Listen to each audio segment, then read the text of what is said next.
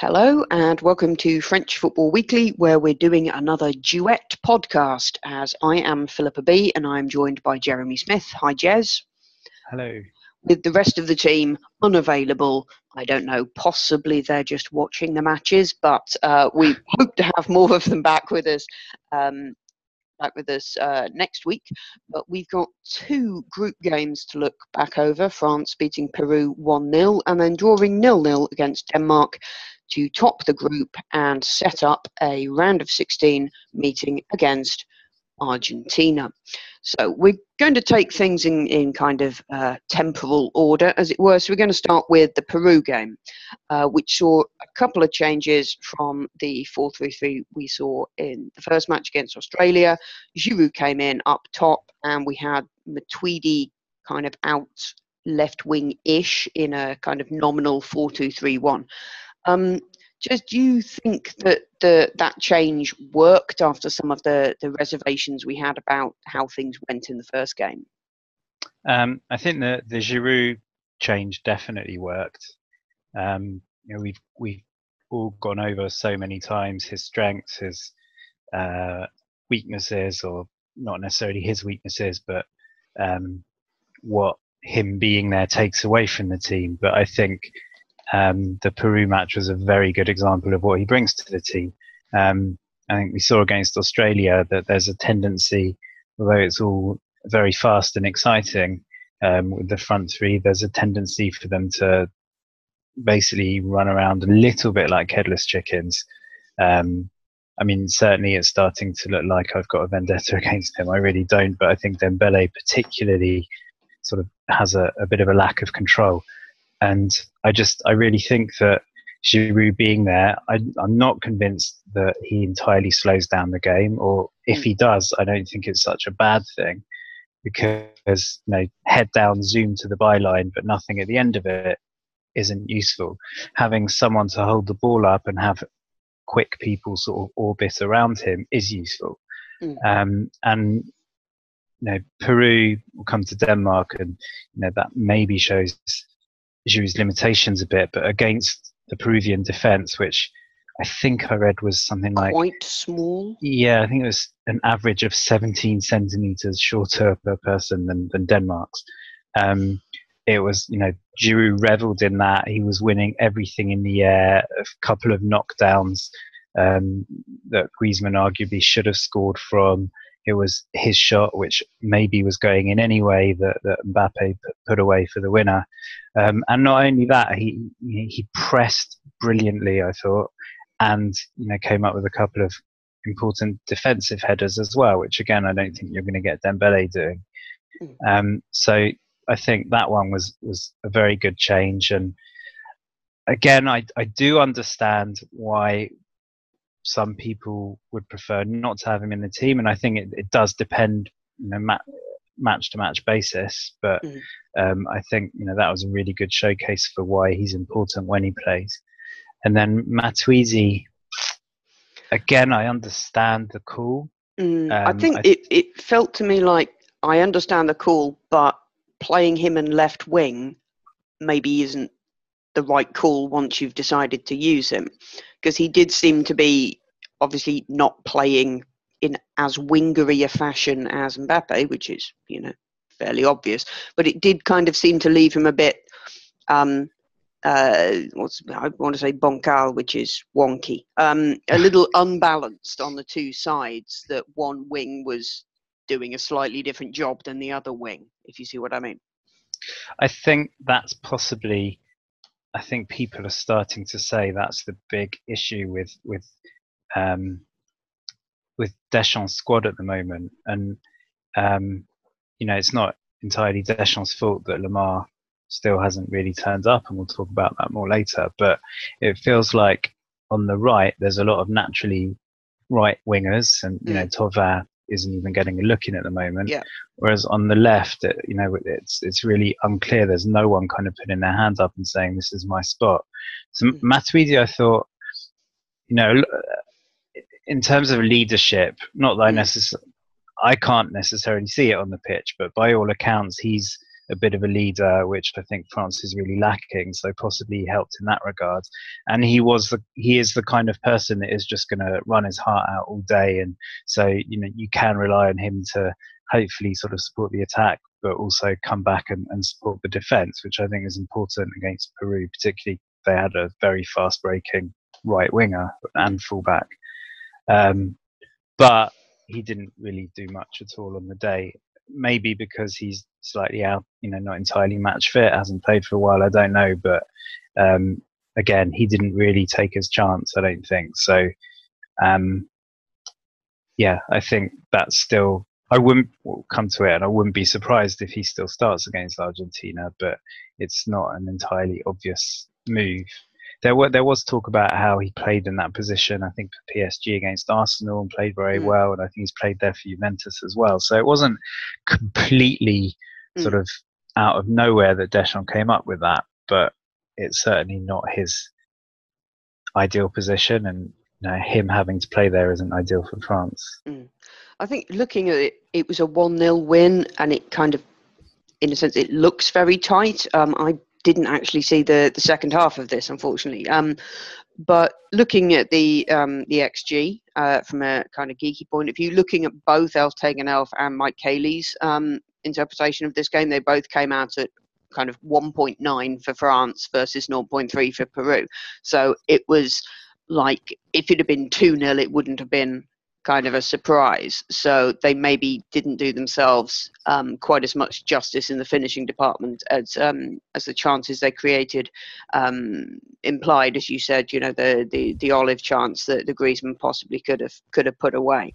So I think we were feeling okay after that. Two wins out of two, marvelous. Only need a point against Denmark uh, to go through. And I think, sorry, just quickly on the Peru, the second half basically was it was pretty much all Peru, but apart from one fantastic shot which which came off the the stanchion. Is it called stanchion? Mm. Um, either I think the corner of the place, or bar, whatever it's called. Um, uh, it was pretty comfortable for France, and so it still sort of left a uh, not a bad taste, but a, another sort of a nervous feeling. Well, a kind of you know I hope that this is all energy preservation, but why are we energy preserving? I mean, hmm. okay, mm. to a point, but it can't be that easy to suddenly switch it on when it comes to the knockout stages. So, yeah. still a little bit uneasy. Yeah. And, and then Denmark. talking of energy preservation, which now it was one of the, some people were saying, oh, yeah, they're going to kind of uh, do a biscotti, agree to come to a come to a draw, which would put them both through and therefore hammer Australia's chances of getting past Denmark, yada, yada, yada. It was nil nil. It was pretty terrible. But do we think that you're never going to say they're deliberately not going to bother trying to score? It looked more like things weren't working and no because there was no tension nobody could kind of get the adrenaline up and going but that was a really weird watch for quite a long time. And then it, the Mbappe and Fekir substitutions, you did wonder if possibly they hadn't got the memo because they started trying to do stuff and it started working more. Um, so we had um, Giroud up front again. We had Lemar starting for the first time on the left wing as the only actual left winger in the team.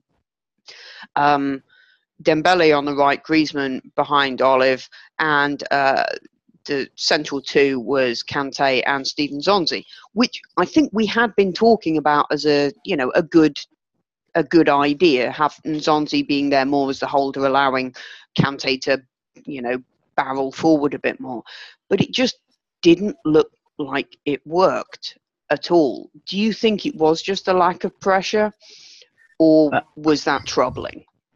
Uh, I'm hoping the first. I'm mm. tending towards the second. Yeah. First of all, like before we get on to France, I do you know the beep the um I think it was ITV the punditry certainly at halftime. I didn't watch the full time punditry was all about slating France. France didn't really didn't have anything to play for. Denmark arguably did until it was 2 0 up, they, you know, if France had nicked a goal and Australia had, had, had, won, they were out. And beating France, first he would have made a statement, and second he would have given them first place in the in the table. So mm. I actually do think there was people are saying, well, because France had all the sh- you know all the shackles off, or could be completely relaxed, the onus is on them to attack. I think that's rubbish. The onus should really have been on Denmark, and I've rarely seen a team play so negatively. I think I read that since since they beat Ireland in the playoffs, they've scored four and conceded one. I mean, that smacks of don't don't pay to come and watch us if you want to mm. see any entertainment. I they they did um the start they seemed to have a go. Braithwaite got it amongst it a couple of times. The same move several times, pretty much what, trying to do a little basically kind of, attack Kimpembe. a little trot over the ball to right to there and then kind of fall over. Um, yeah. But we knew that Denmark have got a very solid defence. Simon Kjaer obviously was at was at Lille they're very solid performers back there. They've got Schmeichel in goal, etc. So, in a sense, having watched the Australia match where their defence was very organised and and caused France some problems, you knew that Denmark were going to be, in a sense, a bit the same but better. Yeah. And whether they were hoping to go on fast breaks or whatever they were planning, I don't know. But it seemed like, as you say, they weren't really. Uh, their hearts didn't appear to be to be in it. I, do, I it seemed like the two kind of approaches almost cancelled each other out, and hence we were left with a nil-nil.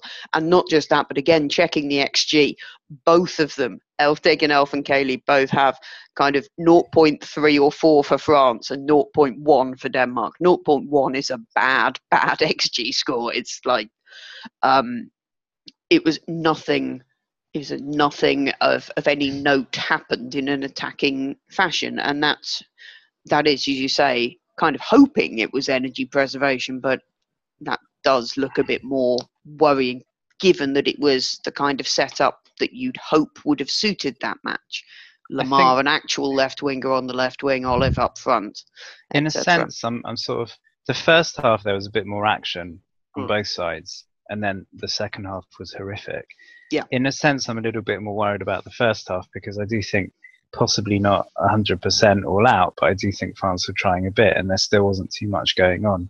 I I think Nzonzi and uh, although um, please Nzonzi got a game, I think him playing in a two with Kante is not particularly positive. So I don't, mm. I don't, I mean, to me that that selection suggests that Deschamps wasn't too bothered whatsoever about showing any kind of mm. um, intent. Possibly it was just to give Nzonzi some game time, maybe yeah. ahead of playing him as a as the sitting midfielder in a midfield three. I don't think. I mean, I think he's very and good. Pogba sit- getting a rest, basically. Yeah, yeah. I think Nzonzi's very good as a as the sitting midfielder and can't do anything else, whereas Kante can do both. Mm. So I, I wouldn't have, I would never have Nzonzi in a two, um, but I think he, he could be useful in a three. Mm. Um, so that one, I don't think Bo, boded well in ter- boded, bade, whatever, mm. in Bide. terms of feud. um, feud. We'll go with that. Um, in terms of yeah, what how France are going to play. But then what's frustrating is you know there's a lot of players sort of you know in France they call them les coiffeurs because they're they're there mainly to to do the hair of the other players unless you're Neymar and you bring your own two hairdressers. But um, they're players who aren't necessarily going to. There's a few that they know they're not going to get much of a chance. You know, mm. Thauvin, poor thing, doesn't seem like he's going to get any chance whatsoever. Others will maybe get a substitute appearance, or whatever. This is the one match where they could have, at best, made a, a claim to to get into the first team. At worst, you know, at least have fun. You're at the World mm. Cup. Give it a go. So there were a few frustrating performances. Lemar in the first half, I thought um, his movement was good, and I thought he he kind of created some good pockets of space for himself, but then kept turning inside rather than you just wanted him to just. I know it kind of goes a little bit against what I said earlier about Dembele, but attack the attack the defense, do mm. something because he kept turning in and passing it backwards. Um, so that that was the frustrating thing. Sidibe, who I think everyone knows what I think about him. He had more touches than any other French player. If you're looking at him to be the, the playmaker, there's there's there's concerns there. I mm. think. And um, I think one one thing that was a positive was, as I say, when Mbappe came on, but also when Fekir came on, he kind of looked like he was rolling his sleeves up and going right, getting stuck in. I mean, he's not going to get much chance either, but he possibly did himself some some good with that that performance. I think so. I think um, I can't remember if he's come on in both of the other two matches, but uh, I feel like he's made a difference, a bit of a difference every time he's come on. Mm. He I came on they, against Peru, definitely so Peru, I think he was very good at holding the ball against Peru because, like I said, second half was all them, and it, and France kept losing possession. He was good at holding it, and even if it was just winning fouls and you know getting free kicks and using up a bit of time, I thought he was good at that. This match, I just I thought he was, you know, he showed more intent, more spark, more everything than any other player on the pitch put together probably within 30 seconds of coming on and having one shot. Mm. So that that was great to see. And I do again, he's he's he's not a, a winger. He doesn't like playing um, on the flank, even though he's done it before. But seeing as Lemar didn't take his chance, seeing as Matuidi doesn't look comfortable there, I think Fekir maybe could play his way into the team. I, would certainly have him in, and um, I had on L'Equipe before each match, they they, they give you a, a chance to pick your team for the next match. He's in um, he's in the sort of aggregate um, viewer or readers team, and he's in the the two experts that they've picked for this one. He's in mm. both their teams. So you know, possibly if he's more comfortable on the right, put him on the right and Mbappe on the left. I know it's not great that Mbappe keeps mm. shifting from the centre to the right to the left. But and again, there, there's possibly going to be the issue of um, everyone sort of congregating in the middle. But mm. that's which is what happen. we saw against Australia, which kind of didn't. Yeah, but as as long as as long as you don't have those wide players, Dembele, mm. I don't think is comfortable on the left, even though it's sort of fitting with him, um, kind of cutting inside, which he likes mm. to do. Um, maybe it's it's worth a try. Uh, Griezmann's not going to be dropped, even though his form is is really concerning. So maybe find a way to get Fekir in there as well. Mm. I know we shouldn't be experimenting at the knockout stage of, of a World Cup, but it hasn't worked so far. And yeah. you know, this has happened. You know, Ribery only really got his got into the France team in the second round against Spain by having a great performance there. Um, Sissoko in in the Euro, you know, for all the criticism of him, frankly, he probably was France. Uh, Griezmann aside, he probably was France's best player at the knockout stages, and he forced his way in again during the knockout stages. So it's not ideal, but you know, mm. need to be pragmatic and find a way to yeah. win.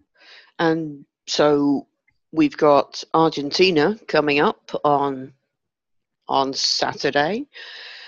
Argentina have had a bit of a tournament, haven't they? I mean, bloody hell. Um, so they're they're through as the second um, in Group D uh, after beating Nigeria two one with uh, one of those kind of late goals from Marcus Rojo, which I think gave an entire country a bit of a uh, coronary.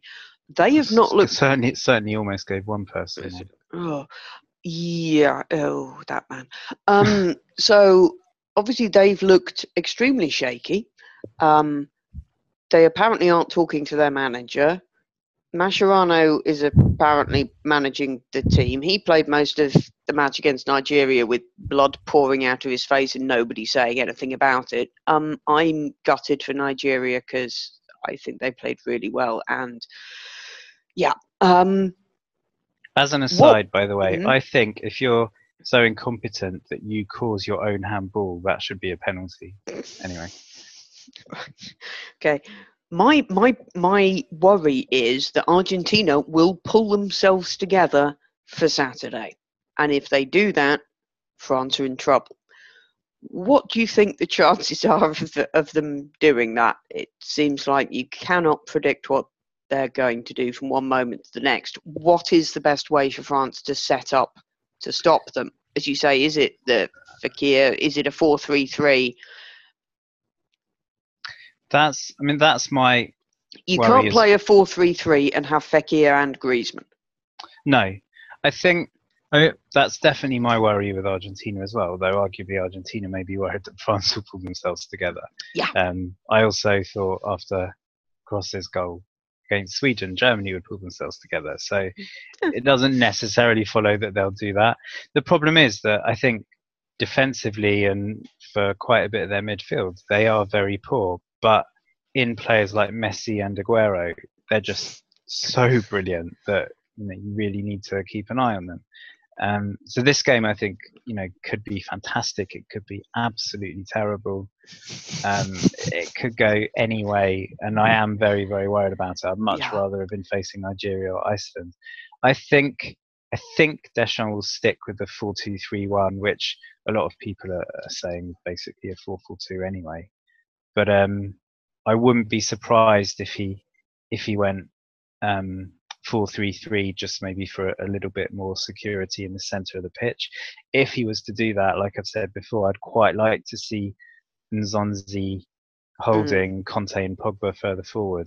I th- don't think he would do that though. I think he would go Kante holding Pogba, and I think he'd go Matuidi. My second option would be to have Tolisso, but I don't mm. think Deschamps will do that. Um, again, France definitely have the capability to win this um, because they they have the capability to hurt Argentina's midfield and attack. But something has to click, which hasn't been yet, and it's not certainly in terms of Griezmann and all that's happened around Griezmann. It's not just that you know, yesterday they weren't trying. Peru second half they weren't trying. In the little moments when they were, and I did think Griezmann looked a bit more energetic yesterday, at least than other matches. Just nothing's coming off all his little flicks and everything. So the hope is that at some point they will start. And mm. you know, I don't. I'm not sure he completed a pass to Giroud yesterday, which which is which is a big concern. Yeah, and just another thing um, on the defence. Obviously, Mandanda played against Denmark, which you have to think was him being given his first big tournament appearance, having played, been on the kind of the France books for ten years.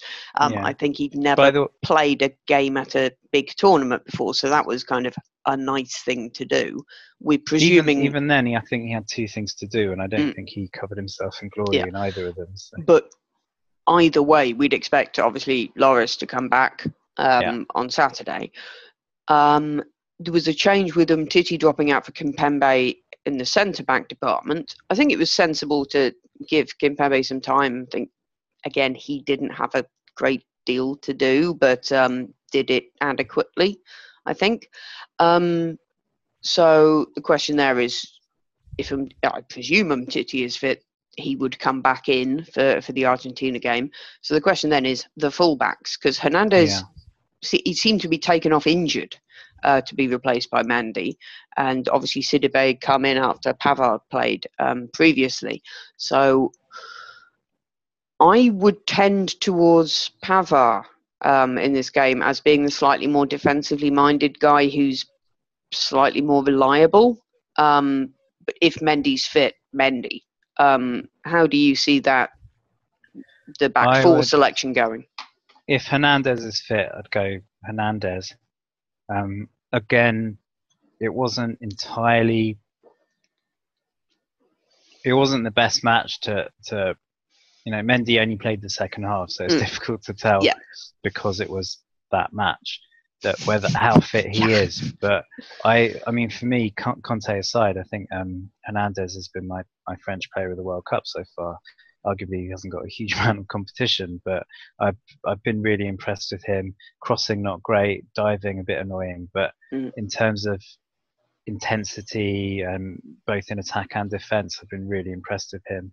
Um, the closest France got to scoring yesterday was was um, a nice move between him and Giroud. So I would go for him. Like I said a couple of weeks ago, I, I you know I really like Mendy. I really feel sorry for him, but I just think he's still possibly a little bit short. Mm. Um, but yesterday do him some good, and if Hernandez is injured, I don't have too many worries about Mendy. And then on the right, Pavard looked a little shaky in the two matches, but generally I think not too bad. And Mm. I, agree with you. I think the most important, especially if you're facing you know, Di Maria, Messi, You know who? yeah, Yeah. you you want someone who's better in defence. It's still for me, it's still a fullback, even in today's game, should be able to defend first and attack second. And I don't think Sidibe can.